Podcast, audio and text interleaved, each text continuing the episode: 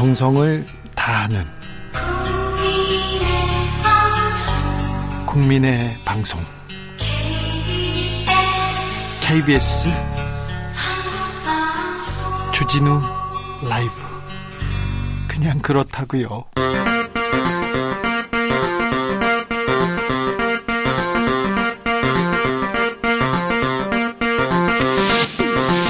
주진우 라이브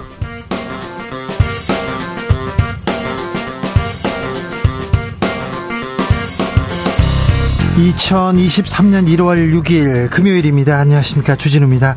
윤석열 정부 개정 교육 과정에서 5.18 민주화 운동 용어가 제외됐습니다. 더불어민주당은 심각한 민주주의 훼손이다 반발하고 있는데요. 국민의힘에서는 문재인 정부 때 내린 결정이다 반박하고 나섰습니다. 어찌된 일인지 국회 교육위원회 도종환 더불어민주당 의원에게 들어보겠습니다. 2023년 첫 번째 주가 지나가고 있습니다. 대한민국은 대한민국 정치는 어디로 향해야 할까요? 바로 가고 있는 걸까요? 우리 사회의 갈등, 노동 문제, 교육 문제 어떻게 풀어야 할까요? 김누리 교수에게 들어보겠습니다. 작년 한 해 가장 인상 깊었던 영화 있으셨습니까? 그리고 눈에 콕 들어왔던 배우 있으셨습니까? 올해 아, 어떤 배우가 반짝반짝 빛나게 될지 영화 유튜버 라이너가 지목하는 신인 배우 미리 만나보겠습니다. 나비처럼 날아 벌처럼 쏜다. 여기는 주진우 라이브입니다.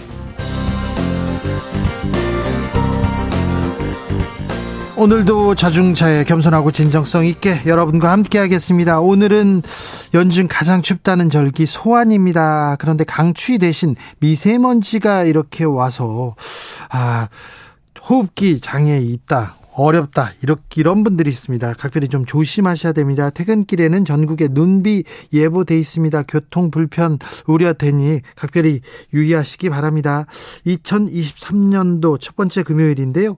오늘 저녁 어떤 계획 가지고 계십니까?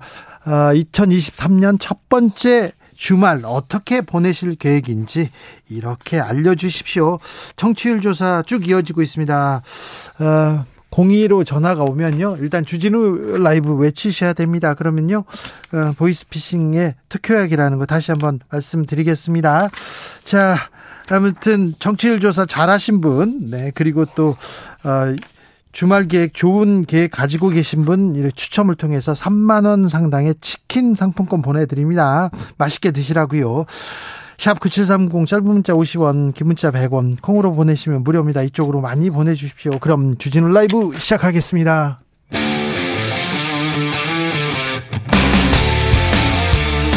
탐사보도 외길 인생 20년 주 기자가 제일 싫어하는 것은?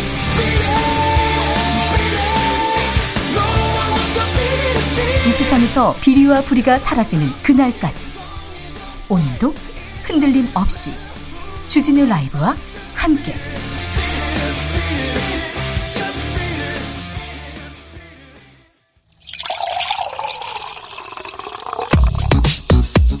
진짜 중요한 뉴스만 쭉 뽑아냈습니다. 주스 정상근 기자 어서 오세요. 안녕하십니까. 오늘 이태원 참사 국정조사 2차 청문회가 있었습니다. 네, 이상민 행정안전부 장관이 참석을 했는데요. 어, 이태원 참사 당시 자신의 행동이나 대응이 부족했다라며 굉장히 마음 아파하고 있다라고 말했습니다. 네. 하지만 중대본 구성이 늦었다는 지적에 대해서는 이 재난 유형과 상황에 따라 구성 절차가 다르다라며 이 다수의 인명 피해만으로 중대본을 구성하는 것은 아니다라는 말을 했습니다. 어, 그리고 민주당은 이상민 장관이 참사를 인지한 뒤 현장에 도착하기까지 85분간 이 전화 통화를 9차례 했지만 이 장관이 직접 건 전화는 한 통뿐이었고 이 대통령 지시를 이행하기 위한 보건복지부 장관과의 통화는 한 통도 없었다 이런 지적을 하기도 했는데요. 부족했네요. 어, 이에 대해서 이상민 장관은 미흡한 점이 있다라고 말했지만 어, 아무도 책임지지 않는 나라라는 윤건영 의원의 지적에 대해서는 어떤 공직자도 그런 마음으로 일하지 않는다라고 받아쳤습니다. 네.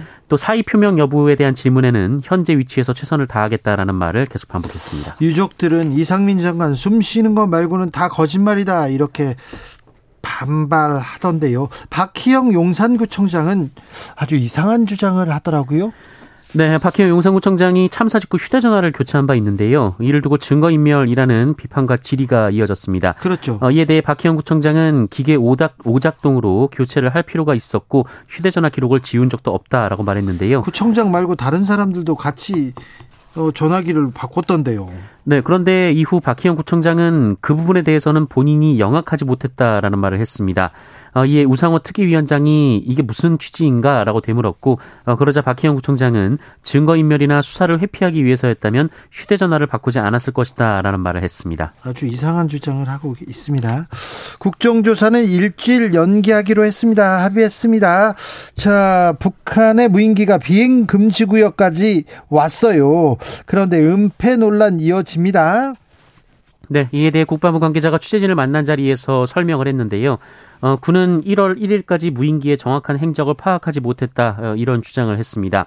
예, 국방부 측은 과정에 부족함은 있었지만 은폐하거나 허위로 설명한 부분은 없다라고 주장했고요.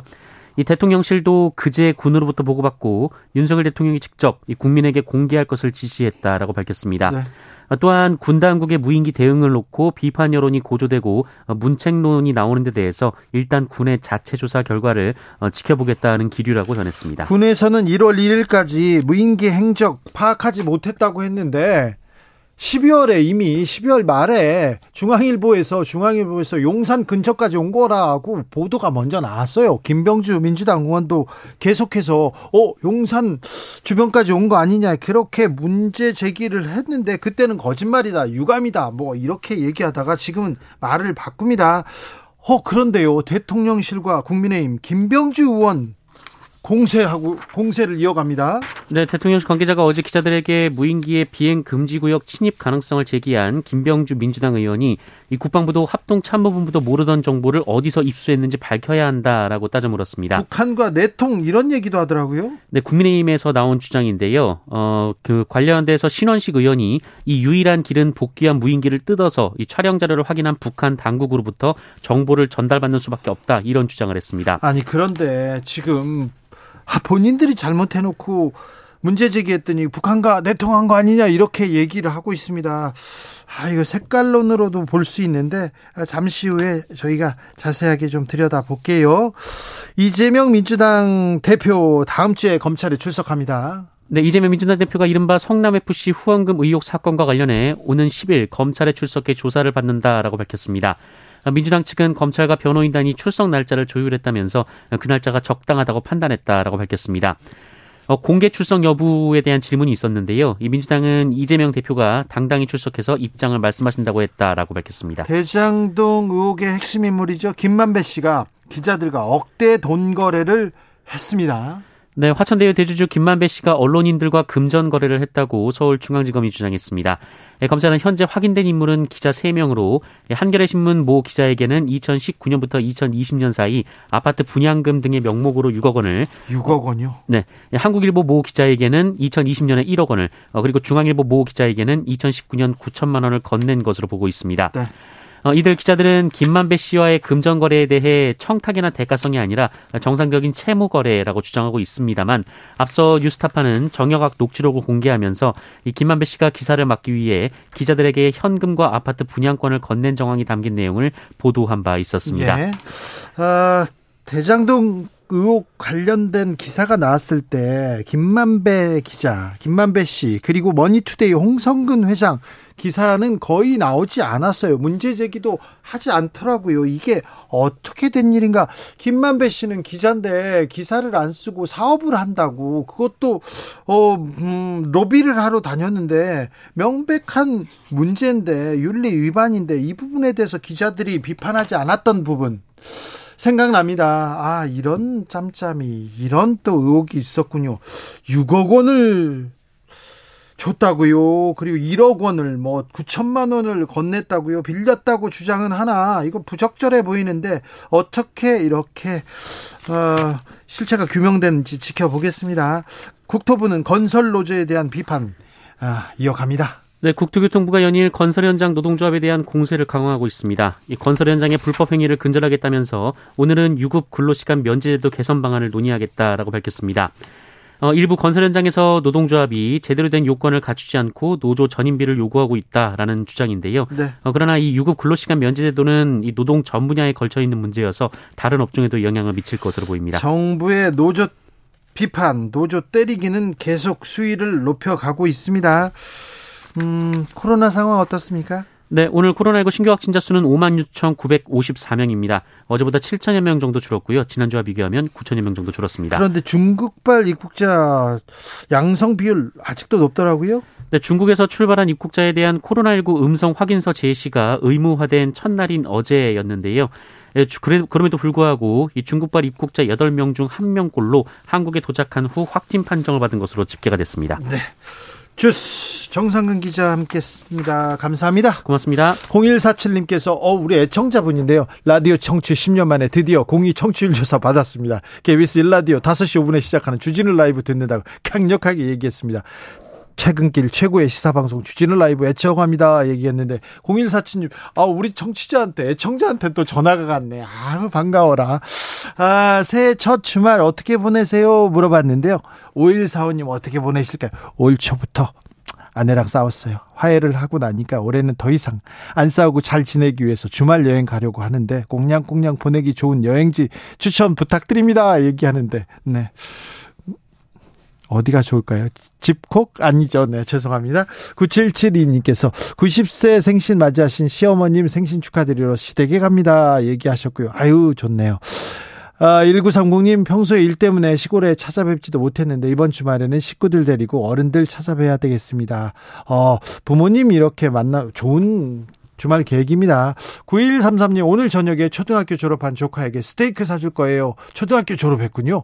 아, 짜장면이 아니라 스테이크로 이제 바뀌었군요. 초등학교 졸업하면. 7346님, 40년 만에 처음으로 친구들과 기차 여행할 겁니다. 신나겠죠? 가슴이 설렙니다. 아, 그렇군요. 아, 2910님, 택배 기사입니다. 아, 명절 특수로 물량 증가로 주말 저녁에도 주진우 라이브 스페셜 들으면서 배송해야 할 것 같아요. 아이고, 그렇죠. 명절 때 더 바쁜 분들 많은데 힘내시고요. 덕분에 저희가 명절 잘 보내고 있어서 항상 감사합니다. 감사하다는 말 다시 한번 전합니다.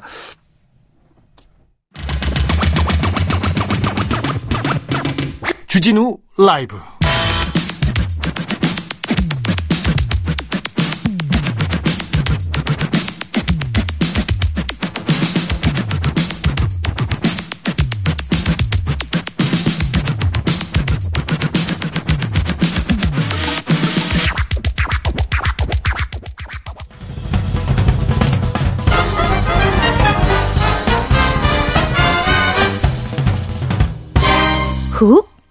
인터뷰 를 위한 모두를 향한 모두의 궁금증 훅 인터뷰 윤석열 정부 교육과정 놓고 아, 여야의 공방 뜨겁습니다. 5.18 민주화운동 단어가 삭제됐는데요. 새 교과과정에서 민주당에서는 민주주의 훼손이다 반발합니다. 근데 국민의힘에서는 아니다 문재인 정부가 한 일이다 주장하고 있는데 어 진실은 뭘까요? 그리고 윤석열 정부 교육 개혁 외치고 있는데 방향 어찌 봐야 할지 교육자 출신입니다. 국회 교육위원으로 오랫동안 활동하고 있는 더불어민주당 도종환 의원 모셨습니다. 안녕하세요. 네, 안녕하세요. 네, 잘 계시죠?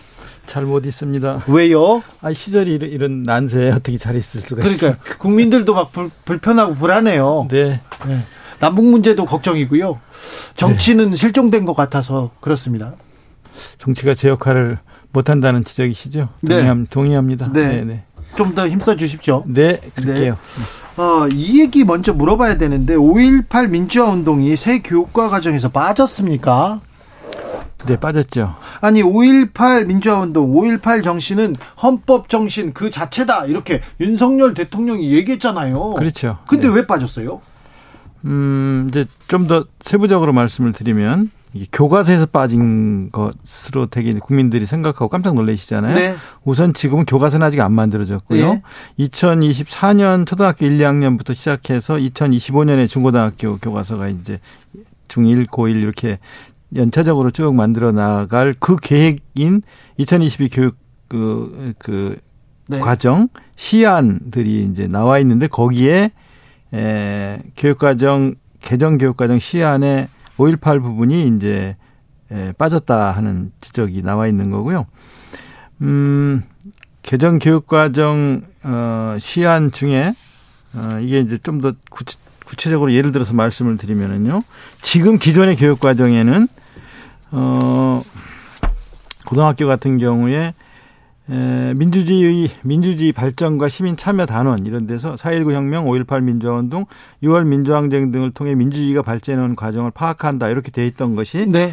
에, 이번에 에, 그 2022 개정 교육 과정에는 4.19 혁명에서 6월 민주항쟁에 이르는 민주화 과정을 탐구한다. 이렇게, 빠졌네요. 이렇게 돼 있으니까 빠진 거죠. 예. 이거 이 문맥 자체를 보면 빠진 거예요. 빠졌어요. 또 중학교도 마찬가지로 어 빠져 있고요. 음, 중학교에서는 지금 개정교육과정에 보면 우리나라에서 민주주의의 이념과 원리를 실현하고자 한 사례를 찾아보도록 함으로써 민주주의를 구체적으로 현실 속에 인식할 수 있도록 돕는다라고 하면서 예를 드는데 4.19 혁명과 요랑쟁 이렇게 예를 들었어요. 또 빠졌네요. 그러니까 빠진 거죠. 네. 어, 초등학교는 어, 지금, 지금 초등학교 사회과 교육과정에는 4.19 혁명, 5.1 민주, 5.18 민주화 운동, 6월 민주항쟁을 통해 자유민주 발, 자유민주주의가 발전하는 과정을 파악한다. 이렇게 돼 있던 것이 민주화와 산업화로 인해 달라진 생활 문화를 사례를 들어 이해한다. 이렇게 됐으니까 빠졌네요. 다 빠졌어요. 다 예. 빠졌어요. 왜 빠진 네, 거예요? 예. 예. 이렇게 요 자체로 보면 네. 음, 빠졌다는 지적이 맞죠. 예. 어 그리고 어 이거 이렇게 오해받을 수 있는 어 이런 교육과정 시안이고 어 이러면 음 우리 민주주의를 우리나라의 민주주의 과정을 제대로 교육시키거나 가르치지 못할 거 아니냐는 우려를 이제 하게 되는 거죠. 네. 음 그런데 음 이제 이게 교육과정 대강화라는 이야기가 최근에 이제 쭉 이렇게 이 대강화 때문에 그런다라고 이야기를 하면서 학습 요소를 어, 너무 세세하게 거론하지 않고 네. 아웃라인, 대강, 음. 그큰 줄기만 어, 지시를 해주는 형태로 어, 새, 교육 과정에서는 방향 자체를 바꾼다. 이렇게 이제 에, 방침 자체를 그렇게 정했던 것도 사실이에요. 네. 음. 어, 그래서 음, 이렇게 하다 보니까 어, 5.18을 뺀 게 아니고 그냥 어 그 대강 두루뭉실 지금 빼 두루뭉실이라기보다 큰 줄기. 큰 줄기. 큰 줄기. 아니, 지나갔잖아요. 4.19 혁명에서 6월 민주항쟁에 이르는 민주화 과정을 탐구하도록 한다. 예. 어, 요렇게, 요렇게 하면서 그 안에 들어간 것이다라고 말을 하는데, 네. 예, 빠졌잖아요. 그, 예, 그 자체를 보면 빠진 거죠. 네. 그런데 국민의힘에서는 음. 아니다 이거 우리가 한 게 아니라 문재인 정부에서 뺀 거다 이렇게 얘기하는데 음. 이 말은 음. 무슨 말입니까? 어, 이, 이 교육과정 2021년에 네. 이제 에, 말하자면 전체 총론을 그때 시작한 거죠. 네. 총론을 시작한 거고 강론은 작년 8월, 작년 12월 22일 예? 최종 시안이 발표된 것이 12월 22일이고 중간에 8월 달에도 그 어, 교과별로 어, 개정 시안을 어, 공개한 적이 있고요. 그러니까 강론을 만든 것은 윤석열 정부예요. 네. 그러니까 음, 여기서 과거 어 문재인 정부에서 만들 때도 빠졌다라고 하는 거는 그때는 총론 그러니까 사회과 교육 목표. 예? 목표 사회과에서 뭘 가르친다. 그다음에 아니 교육과정 전체가 어 함양하고자 하는 어 인간은 어떤 인간이다? 사회과 교육 목표는 요거다. 그다음에 내용 체계 성취 기준. 요런 형태로 어 말하자면 총론만 어그 구성했던 거고요. 네. 구체적인 강론은 윤석열 정부가 한 거가 틀림없는데. 네, 윤석열 정부 때 그러면 5.18, 5.18 민주화 운동 부분이 삭제됐다 이렇게 볼 수 있네요. 강론에서. 그런데 음. 의원님, 교육위에서 오래 활동하셨잖아요. 네. 이 개정 시한, 이 강론에서 5.18이 빠진다. 이 내용은 언제 하셨어요? 어, 그러니까 이, 지금 사람들이 에, 기존 교육 과정에서는 학습 요소들이 다 명시돼 있었는데 세교육 과정엔 학습 요소를 빼버리는 형태의 변화가 있었던 것에 대해서 어 아직 잘 이해가 안 되시기 때문에 이제 왜 5.18이 이제 이렇게 빠져 음, 빠진 걸 그 발견하지 못했냐 이런 이런 이제 지적들이 나오는 건데요. 네. 그러니까 말하자면 옛날 같으면 민주주의 발전이라는 단원에서 어 재헌헌법 4.19, 5.18, 요랑쟁 뭐 그다음에 또 평화통일을 위한 노력이란 단원에서는 6.25, 7.4 남북공동성명 6.15 이런 이런 학습 목표들을 딱 제시해 줬었어요. 네. 근데 그것이 이제 2022 교육 과정에서는 그런 식의 학습 요소들을 제시해 주는 것을 이제 안 하고 예. 큰, 큰 줄거리만 이렇게 제시하는 형태로 교육과정을 바꾼다라고 네. 한 것은 맞아요. 거기는 맞는데 5.18이 음. 빠질 줄은 몰랐다는 거죠. 아니 그러니까 5.18 어를 비롯해서 사실 다른 것도 안 들어간 거예요. 그래요? 음. 자, 근데 다른 건 몰라도 5.18이 빠졌는데 그건 음. 명확한데 음. 좀 의도가 뭐라고 보세요? 의도가 있다면 뭐 뭘까요? 근데 이제 교육부는 의도가 없다고 하는데 어 이렇게 초중고를 다 놓고 보면 이거는 오해받기 딱 좋다. 네. 어 이건 왜 왜 이렇게 했을까? 예. 우리나라 민주주의를 이야기할 때 5.18을 빼놓고 어떻게 민주주의를 이야기하는가? 설명할 수 없죠. 교과서를 기술할 때, 네. 교과서를 집필할 때 민주주의 과정 전체를 우리나라 역사의 민주주의 과정 전체를 기술하게 되는데 그러면 5.18을 빼놓고 기술할 건가? 못해요. 못하죠. 불가능해요. 현대사도 마찬가지. 어, 현대사에서 네. 사회과나 역사과에서 5.18을 빼놓고 어떻게 역사를 가르칠 수 있겠고 민주주의를 가르칠 수 있겠, 있겠습니까? 네. 그런데 불가능한데 왜 이런 오해를 받는 받을 수 있는 형태로 이렇게 뺐을까가 어, 저희로서도 좀 아쉬운 점이죠. 예. 교육 과정 그 개정 교육 과정 개정안에 자유민주주의는 어떻게 됐습니까? 계속 들어갑니까? 이제 말하자면 이런 거예요. 이렇게 학습 요소를 전부 빼버린 것에 대한 이해가 부족한 상태로 네. 왜, 왜 6.25 남침이라고 정확하게 기술 안 했냐? 예. 그렇게 해서 막 난리를 치고 그냥 공청회장을 막 뒤집어 엎고 이렇게 해서 뭐 강제로 집어넣다시피 한 거죠. 자유민주주의가 빠졌냐? 그래서 막 집어넣는 거예요. 그런 그런 두 가지는 거의 뭐 물리력을 동원한 그런 넣고 동원한 형태의 공청회장의 그 어, 그 분위기를 음 정치까지 쭉 이어가지고서 문, 문 그러니까 교육부에 대한 압력을 넣어서 어 말하자면 관철시키고 네. 어 그렇게 에, 뭐 난리를 치거나 하지 않으면 내버려 뒀다가 지금 이런 다시 문제 제기가 들어오니까 교육부가 궁색해진 거죠. 네. 그걸 이제 그, 어, 책임을 교육부가 지지 않고, 어, 이거는 지필진, 연구진의 자율성이다 이렇게 떠넘기는 것도 그것도 비겁한 짓이죠. 예. 예전에 박근혜 정부 때 역사 교과서 국정화 이 기억하고 있는 분들이 많는데 네네. 아, 윤석열 정부 때도 이렇게 역사 교과서 그리고 현대사 교과서 이렇게 조금 이렇게 좀 만약에 이게 이 이런 식의 이런 식의 얄팍한 짓이 구체적으로 교과서 집필 단계까지 이어진다면 그건 거의 다시 역사 전쟁이 또 시작되는 거죠. 그렇죠. 네. 네. 민주당 교육위원들 그리고 민주당은 여기에 대한 대책이 있습니까? 만약에 이런 식으로 5.18을 직접 교과서 집필 과정에서 뺀다. 그러면 그건, 그건 전쟁으로 가는 겁니다. 전쟁으로 갑니까? 네. 네. 지금까지는 쳐다보고 있는 겁니까? 지켜보고. 이거는, 어, 오해받을 부분은 있지만 교과서에서 어, 빠질 거라고 보진 않아요. 저는. 그래요? 뺄 수가 없지. 어떻게 빼겠습니까? 만약에 빼면 어떻게 해요? 교육원이. 아, 전쟁이죠. 그건 세 번째 말씀드리는데. 전쟁이면 어떻게 되는 겁니까? 전쟁을 해서 집어넣어야죠. 그러면 집어, 이, 당연히 넣어야죠. 누가 잘못한 사람들을? 아니 교과서 내용에다가 5.18을 집어넣는다는 아, 네. 말이죠. 알겠습니다. 저는 사람을 이렇게 집어넣는 사람을 집어넣는다는 게 네. 아니고 네. 이건 당연히 들어갈 거고요. 네. 또 지필진 교수들과 교사들, 연구진들이 네. 5.18 문제를 교과서에서 음, 빼리라고는 뭐 전혀 생각하고 있지 않고요. 또 뺄 수가 없죠. 우리 역사의 중요한 그렇죠. 음, 네. 그 5.18 어, 민주화도 부분인데 빼고, 어떻게 빼겠습니까? 빼고 현대사를 현대사를 이렇게 설명할 수 없죠. 이주호 교육부 장관도 다 넣겠다 이렇게 얘기합니까? 넣겠다고. 안 넣을 수가 없죠. 아, 그리고 이런 식 이런 식으로 지금 우려하는 건 뭐냐면 민주시민 교육, 예. 그다음에 학생 인권 교육, 노동 교육 이런 것들은 이제 빼려고 하고 자유민주주의는 넣으려고 하고 네. 유교 부분에 남침을 어, 그안 넣은 것을 뭐 마치 안 가르치려고 하는 것처럼 그렇게 확대 과장해서 막 문제 제기를 심하게 해오고 했던 이런 이런 지난 하반기의 과정을 작년 하반기 과정을 보면서 우려를 하는 거죠. 예, 예. 아, 윤석열 정부 3대 개혁 과제로 교육 개혁 계속 강조하고 있는데 윤석열 정부가 말하는 교육 개혁은 뭡니까? 근데 이제 윤석열 대통령 자신은 다양화 라고 해요. 네. 다양화라고 하고 어또 뭐, 어, 지방 이양, 뭐 지방, 음, 대학 활성화, 뭐, 예. 뭐 등등, 음, 여러 가지 이야기를 모두 발언으로 했던데요.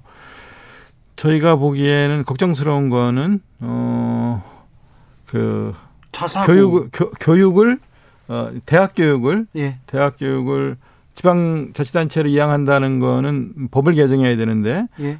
법 개정에 저희 민주당은 동의하지 않고 예. 그리고 그렇게 넘기는 것에 대한 교육적 우려가 크고요. 예. 어, 시도지사들이 갖고 있는 교육관을 믿을 만한지에 대한 그 의구심이 여전히 저희는 남아 있고요. 예.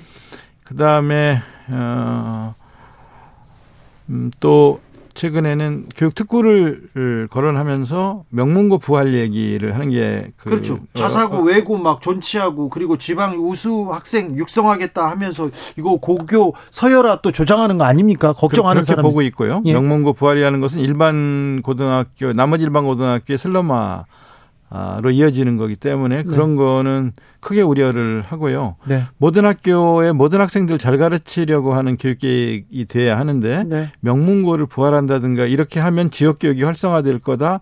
저희는 그렇게 보지 않고요. 네. 지역에 있는 지금 뭐 자사고 같은 경우에 뭐 어, 예를 들어서 민족사관 고등학교가 어, 강원도에 있다. 그래서 강원도 교육이 활성화되었다.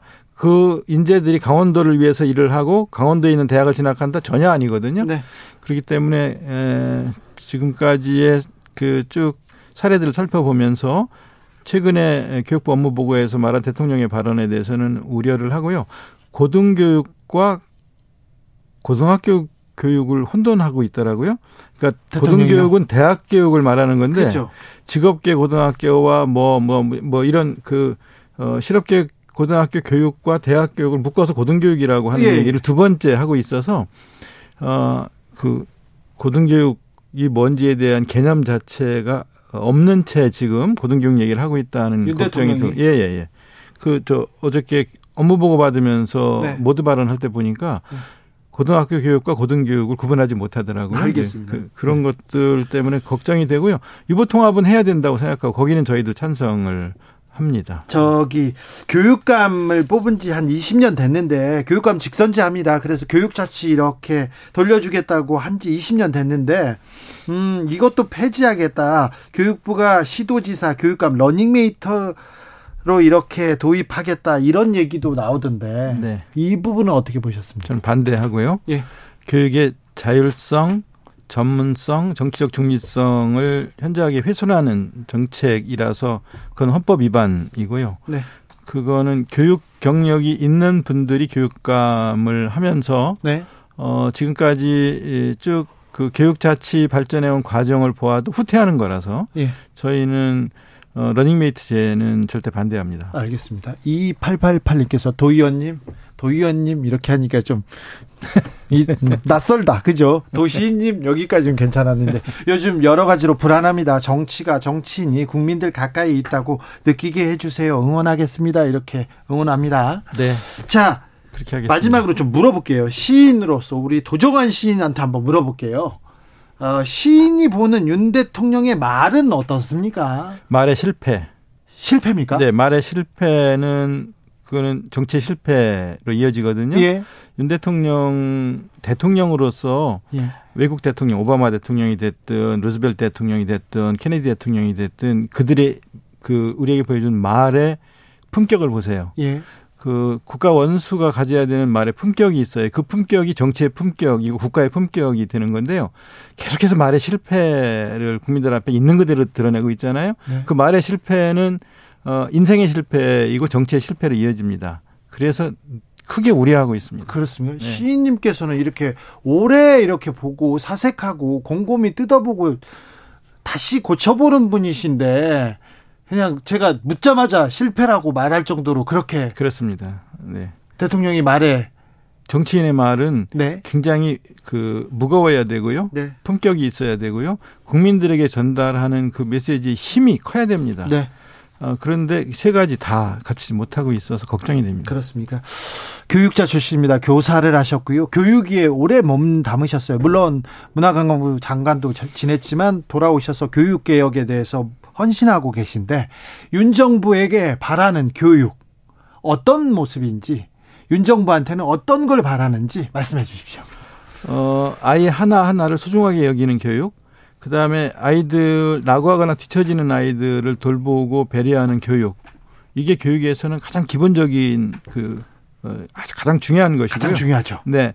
핀란드가 교육에서 성공해서 세계 1위의 그 모범을 보이는 것은 이 부분이거든요. 예. 뒤처지는 아이라든가 또 부족한 아이들에 대한 배려와 돌봄을 돌봄을 통해서 상향, 상향 평준화시키고 있는 거예요. 예. 이 이렇게 하지 않고 경쟁 교육을 통해서 살아남는 사람들에게만 계속 투자하고 이들 중심으로 이끌어 가겠다고 생각하면 계속되는 실패가 이어질 거라고 보고 있어서 그걸 걱정하고 우려합니다.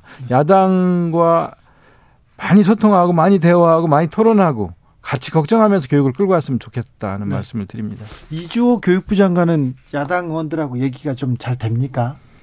어, 아직 뭐 장관 취임한 지 얼마 되지 않으셔서 지금 저희하고 만나는 만난 것은 몇 차례 안 됩니다. 그 그래. 그 상임위장에서 뭐 조금 몇 차례 만난 정도 아직 깊이 있는 이야기를 나누지는 못했는데요. 교육에 대한 오랜 고민이 있었던 것은 인정을 합니다. 경쟁 교육으로 이 나라의 교육을 끌고 가려고 했던 거에 대해서는 네. 뭐 어, 교사들도 교육 전문가들도 교수들도 그거는 다 문제가 있었다고 지적을 하는 것도 본인이 알았으면 좋겠고요. 예. 그래서 그래서 어 많은 대화와 소통을 할 수 있었으면 좋겠습니다. 네. 여기까지 들을까요? 네. 국회 교육위 더불어민주당 도정환 의원이었습니다. 교통정보센터 다녀오겠습니다. 오수미 씨.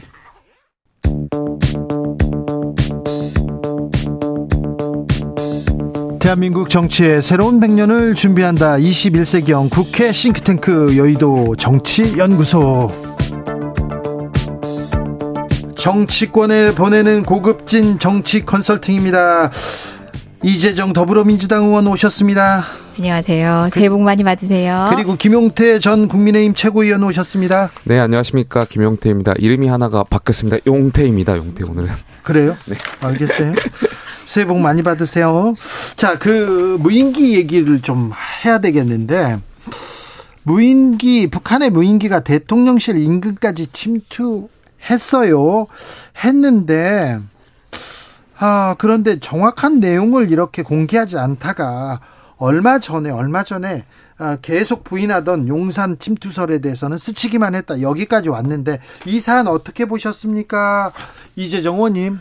전 스치기만 했 다라고 할 때부터 아니 수도 서울까지 들어와서 대통령이 바로 코앞에 있는데 비행 금지 구역을 과거와 같은 기준으로 했다면 충분히 그 아닌 곳까지 시인하면서도 어떻게 저렇게 천연덕스럽게 북한만을 비방할 수 있는지 스스로 어 우리 방어 시스템이 뚫린 거에 대해서 자성부터 먼저 점검부터 먼저 했었어야 하지 않나라고 생각했는데 심지어 그마저도 거짓이었다는 건 충격이죠.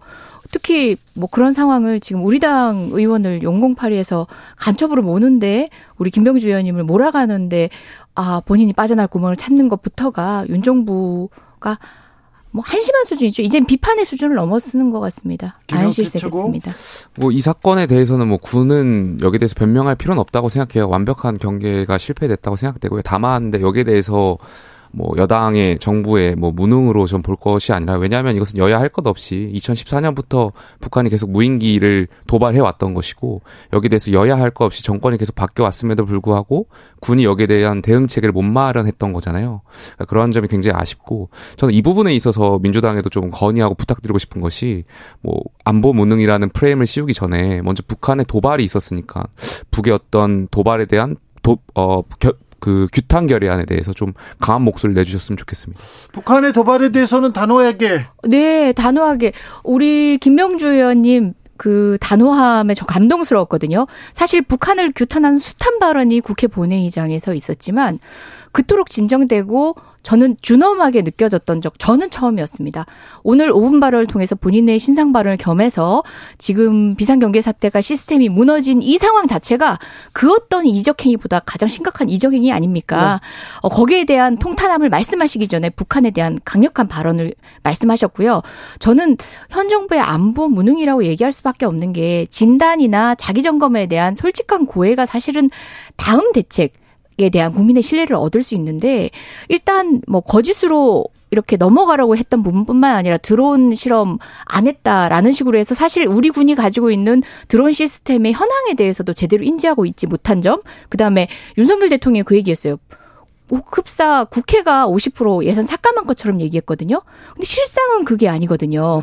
그런 내용이 현황을 파악하고 있지 못한 것 자체가 저는 이미 안보에 대한 국민 신뢰를 잃었고 안보 무능이라는 얘기를 하기에 충분하다. 생각하는 겁니다. 그러니까 저는 뭐 안보 무능이라고 생각하지 않고요. 왜냐하면 그 당시에 2017년도 그 안보 성조 유능은 아니잖아요. 그러니까 왜냐하면 2017년도 문재인 정권의 사드에 음. 북한의 무인기가 침투했을 때도 제가 기억하기로 30여일간 정권이 모르고 있었거든요. 그 네? 그 사건을. 그러니까 그때도 안보 무능이었겠죠. 그렇게 따지고 보면. 그래서 저는 이번 기회에 여야를 탓할 것이 아니라 이 북한의 무인기에 대해서 강력하게 규탄하고 앞으로 이것을 어떻게 방어할 것인지 국회가 좀 지혜를 모았으면 좋겠고요. 그다음에 네.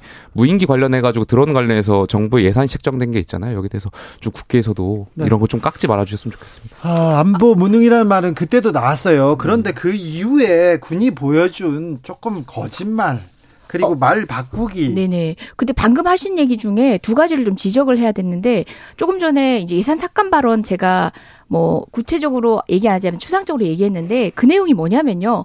근거리 정찰 드론 같은 경우는 관리 미비에 따라서 불용될 예산을 국회가 사실상 가능하도록 만든 거예요. 근데 그걸 50% 삭감했다고 표현을 했고요. 그다음에 해안 전찰용 드론 같은 경우는 과도한 사용 때문에 성능 변경을 감사원에 지적을 했어요. 그래가지고 어, 납품 단가, 소요 단가 산출이 달라지면서 50% 삭감이 된 거예요. 그 현황은 모르고 국회하고 또 싸우려고 아, 드셨거든요. 네, 알겠어요. 저, 한 가지만 더. 요것도 예. 하나. 이건 이건 팩트 체크. 오늘 자, 네, 조영 원내대표하고 한기호 국방위원장 그 5분 자유 발언 샤킹이었어요. 문재인 정부가 37일 동안 무인기가 날아왔다는 사실조차 파악 못했단데요. 이게 발견된 게 6월 9일이에요.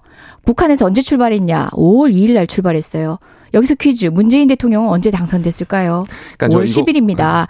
사실 황교안 대표 체제에서 북한에 출발해서 사드 기지까지 탐 정찰하고 돌아가는 데까지 놔뒀다는 거예요. 아. 그래서 그때 고장 나서 쓰러진 거를 발견이 문재인 정부 초기에 발견이 된 겁니다. 그걸 5분 자유 발언의 소재로 문 정부를 비난하기 위해 쓴 거는 정말 잘못된 거죠. 그렇죠. 여기에 대해서 한 가지 저는 말씀드리고 싶은 게 전문가들이 여기에 대해서 우리 군에 대한 정신 정력이 해이해졌다는 평가들이 많거든요. 왜냐면 문재인 정권 때 이제 평화를 많이 얘기하시다 보니까 군인은 저는 어떠한 도발에도 응징하고 임전부터의 각오를 가져야 된다고 생각하고 있고 이번 무인기도 격 출하거나 하건 막았어야 된다고 생각하는데 잘 못한 부분에 있어서 네. 음. 앞으로 윤석열 정부에 바라는 점은 더 강한 군대로 만들어 주셨으면 좋겠다는 말 알겠습니다. 예, 드리고 싶습니다. 김용태 최고 어, 김병주 의원이 사성장군 출신 김병주 의원이 용산에 왔을 가능성에 대해서 문제 제기했잖아요. 음, 예. 그런데 북한과 내통했다 국민의힘과 대통령실에서 이런 식으로 반응하는 거는 어떻게 생각하세요? 뭐, 그 부분에 대해서는 저도 잘 모르겠습니다. 제가 오전에 전 국방부 대변인이 한 라디오 매체에 나와서 발언하는 걸 좀 들었는데요.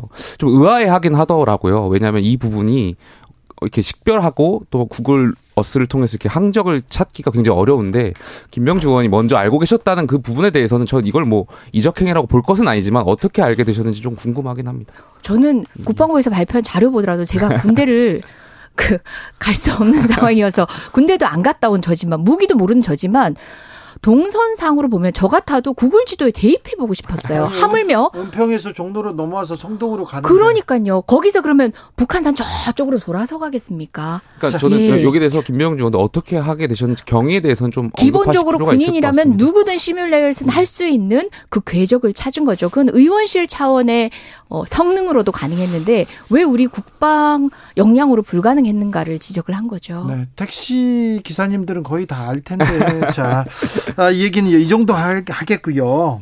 음, 신년사 대통령 신년사 신년 기자회견 신년 인사회가 있었습니다. 이번 주에 아, 어, 뭐, 다 이렇게 어떻게 보셨어요? 그 대통령께서 3대 개혁 과제 말씀하셨잖아요. 저는 네. 굉장히 환영하고 공감하고요. 근데 다만 이게 사실 표가 잘 안 되는 부분이다 보니까 그, 그동안 정치권에서 사실 금기시되던 것들이었거든요. 그래서 이것을 잘 수행하는 국회가 되게 중요한데 그래서 저는 우리 전당대회가 굉장히 중요하다고 생각해요. 예. 그러니까 대통령 팔이 이런 것을 하는 당 대표가 중요한 것이 아니라 정말 실력 있는 당 대표가 되셔가지고 지금 실력 얘기하는 당 대표 후보가 어디 있어요? 내가 윤하고 가깝다. 나 윤하고 그러니까 밥 먹었다. 그 얘기하죠. 대통령 팔이 하시는 후보는 필요, 저는 의미가 없다고 생각되고요. 대통령께서 추진하려는 이 3대 개혁까지를 어떻게 실현할 것인가 거기에 대해서 구상을 가진 후보가 저는 당 대표가 되어야 된다고 생각합니다. 오, 방금 하신 말에는 저도 동감입니다. 네.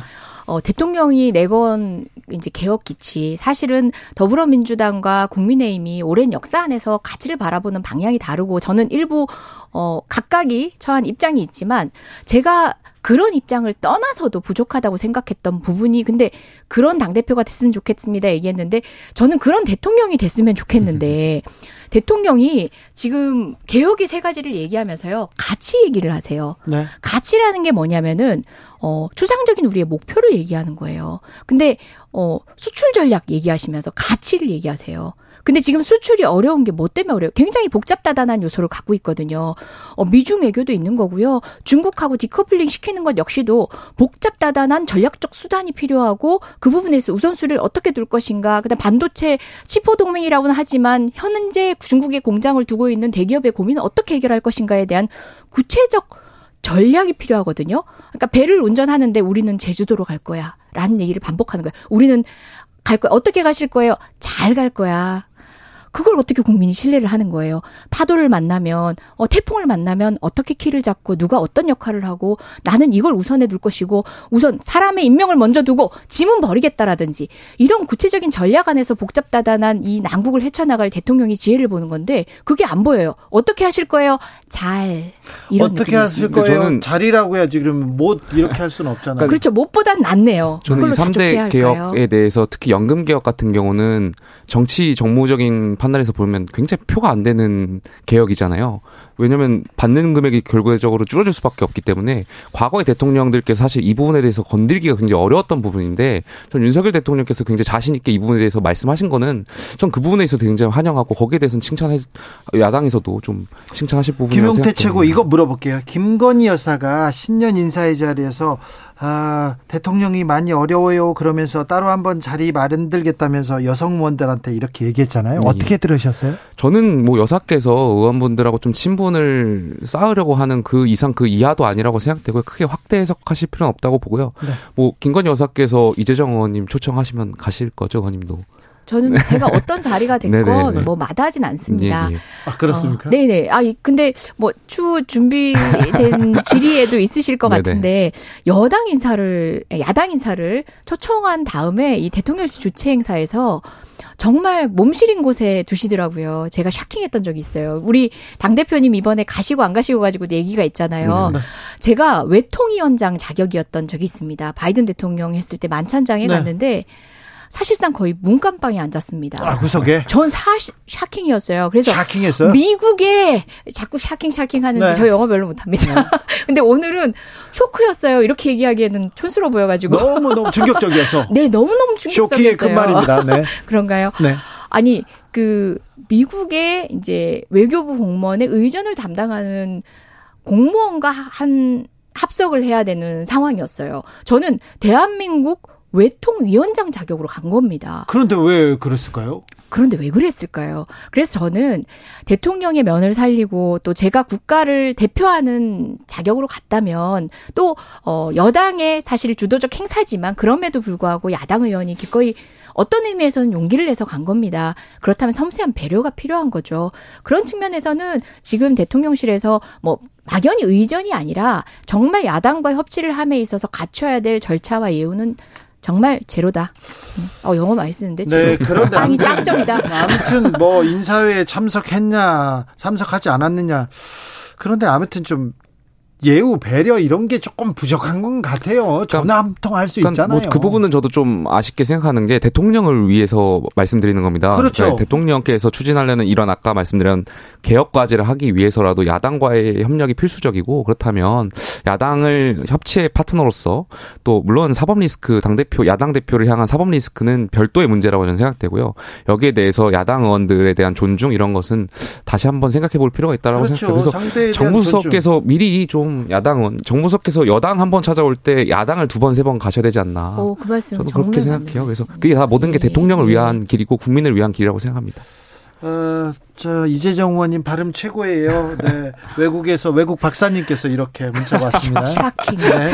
제로. 자, 국민의힘 당권은 어떻게 돼가고 있습니까? 권성동 의원 불출마했는데, 예, 예. 아 나경원 전 의원이 좀 떠오릅니까?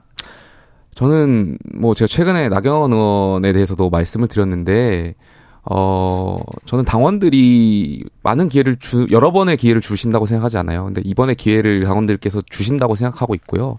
그러니까 당원과 국민의 부름에 응답하는 것이 정치인의 사명이라고 늘 말씀드리고 싶고요. 그러니까 이렇게 뒤에서 누군가 어깨를 등을 이렇게 떠밀어 줄 때 나가는 것도 전 용기라고 생각하거든요. 앞으로 나아가는 것도. 그래서 나경원 의원께서 국민과 당원분들이 부르는 그 기대에 응답하고 빨리 결정을 내리시는 것이 저는 네. 그것이 나경원, 민주공화정에서 네. 나경원 전 의원은 나가고 싶은 것 같아요. 엉덩이 들썩들썩 거리는 것 같은데 네. 어또 그 나경원 나오지 마 이런 세력이 있습니까? 근데 이 결과적으로 잘 모르겠습니다만 민주공화정에서 결과적으로 우리가 기대해야 될 때는 권력이라는 건 국민과 당원에서부터 나오는 거잖아요. 당권 선거는 당원이니까 네. 늘 봐야 될 것은 국민이고 당원이니까 당원의 지지율이 높다는 거는 출마에 대한 명분이 제일 확실하다라고 저는 생각해요. 근데 저 다른 당 얘기긴 하지만 이제 저도 뭐 곁들여 보기에는 너무 일찍 이제 김기현 의원이 윤심을 어 표방하고 나섰고 예.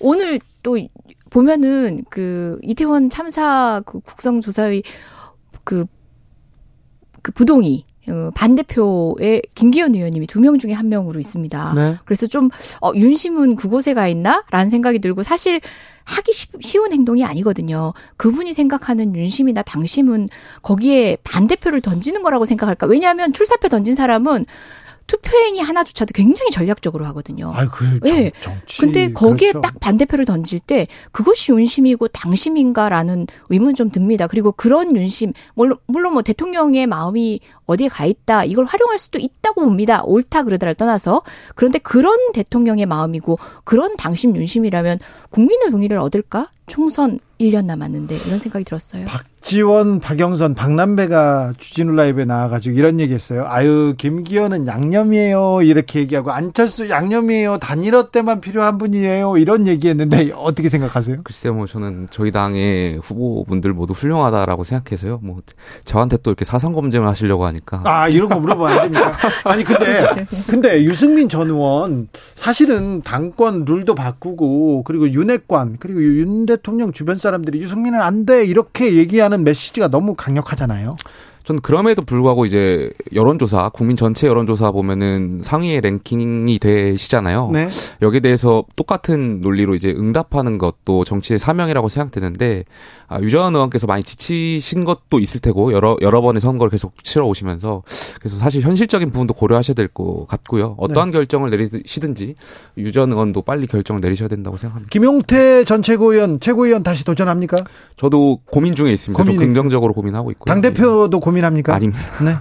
근데 돈을 기탁금이 최고위원 기탁금이 5천만 원이라며요. 네, 일반 최고위원은 5천만 원이고 어, 당 대표 1억입니다. 청년들 같은 경우는 조금 감해주는 어떤 절차가 있지 청년 않나요? 최고위원은 현역일 경우 천만 원이고 네. 원외 청년은 오백만 원. 그래요? 트랙을 만약에 청년 책으로 나가게 아, 되면 트랙을 그렇게 예. 나갔을 때만 예, 예. 일반 어, 저희 당 같은 경우는 최고위원에 나섰을 때 청년의 나이에 해당하면은 음. 어, 그 정도의 네. 예. 거드를 혜택을 예, 예. 알겠습니다. 그게 더 합당한 것 같은데 아 네. 응원드리겠습니다. 네. 고민, 하고 있습니까? 예, 예, 김용태 최고위원이 예, 나간다면 응원합니다. 감사합니다. 예. 자 그렇다면 그 출사표는 또 모셔가지고 듣겠습니다. 예, 예. 민주당은 다음 주에 이재명 대표 나 화요일 날 검찰 출석한다. 당당히 가서 해명하겠다 얘기합니다. 네. 예, 당당히 가서 나서겠다고 해명하는데 지금 1월 국회 시급하고 방금 얘기한 안보 상황도 어, 첨예하고 그런 상황에서 1월 국회를 주장하는 자꾸 방탄국회라는 얘기를 하거든요. 이제 그 얘기는 그만 나왔으면 좋겠고요. 또 그렇게 대장동에서 변죽을 울리다가 겨우 나가는 게 FC 관련된 겁니다. 이거 지 모든 지방 자치 단체가 자유로울 수 없는 부분이고 법리 논쟁이 치열할 걸로 예상이 됩니다. 이거는 일반적인 뭐 비리로 둔갑시키는 것 자체가 어불성설입니다. 법률가 이재정은 어떻게 보십니까? 무죄. 무죄입니까? 이재정 변호사가 네. 예, 변호사로서 활동을 한다면 네. 제가 정말 무죄에 만들 수 있을 것 같습니다. 사실 그럼에도 불구하고 어, 이 부분에 있어서 지금 새롭게 도입되는 여러 가지 논리들 자체가 검찰에 의해서 만들어지고 프레임에 의해서 조금 더 씌워진 경향이 있어요. 그래서 법률가들도 판단하기 쉽지 않게 흘러가지만 저는 좀 냉정하게 어 통상의 지방자치단체가 구단주로 있는 이런 곳의 홍보 활동을 위해서 행해지는 활동의 기존의 시스템을 모두 들여다본다면 법적 쟁점화 될 이유가 없다고 봅니다. 저는 물론 수사기관과 법원의 판단을 기다려봐야겠지만 유죄일 가능성, 합리적인 의심은 좀 있습니다만 꾸준히 지켜봐야 될 것 같습니다. 네. FC 성남 이 문제로 이렇게 출두하고 또 다른 문제 계속해서 이렇게 출두하거나 재판받거나 이어지겠죠? 어, 이미 그 자체를 목표로 하고 있기 때문에 어떤 방식으로는 또 다른 빌미를 만들어내는 것이 저는 검찰이라고 생각합니다. 그렇습니까? 자, 저희도 정치연구소 이재정 의원 그리고 김용태 전 최고위원에게 들었습니다. 감사합니다. 네, 감사합니다. 고맙습니다.